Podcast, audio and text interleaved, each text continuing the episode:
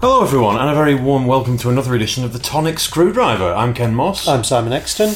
we have got for tonight Edinburgh Gin, Lemon and Jasmine. It's a 40% gin, and the infobolic says our naturally flavoured lemon and jasmine gin begins with a light floral and refreshing aroma. Delicate on the nose, this gin transforms into a lasting, zesty lemon flavour to send your taste buds into sharp citrus heaven, while brilliantly balanced with a smooth, mellow juniper and floral finish. The perfect combination for a long, refreshing G&T in the sunshine. Uh, well, we've had the whole gamut of weathers today uh, hail, wind, snow, sleet, brilliant sunshine, uh, and now it's just a tad overcast. So we'll hedge our bets. What do we think on the nose?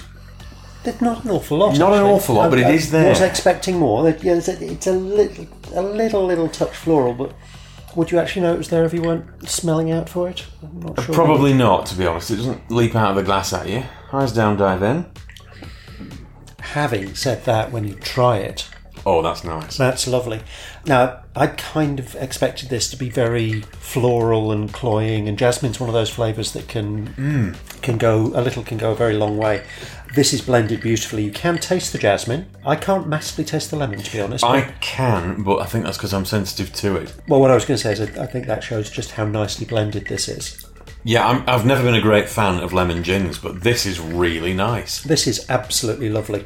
Um, it's not at all what I was expecting. I was expecting quite a a powerfully flavoured gin, which this isn't. This is this is subtle and delicate, and I think anything other than tonic would just completely oh, swamp this. Oh, Yeah, it's it's most gins. I think we found are best served by just straight tonic. We want to taste the gin. We don't want to drown it out with other flavours. I, So this is lovely. This is a five out of five for me. it's not quite. It's a, a good four from me, but that is bloody lovely. You would certainly go back for another.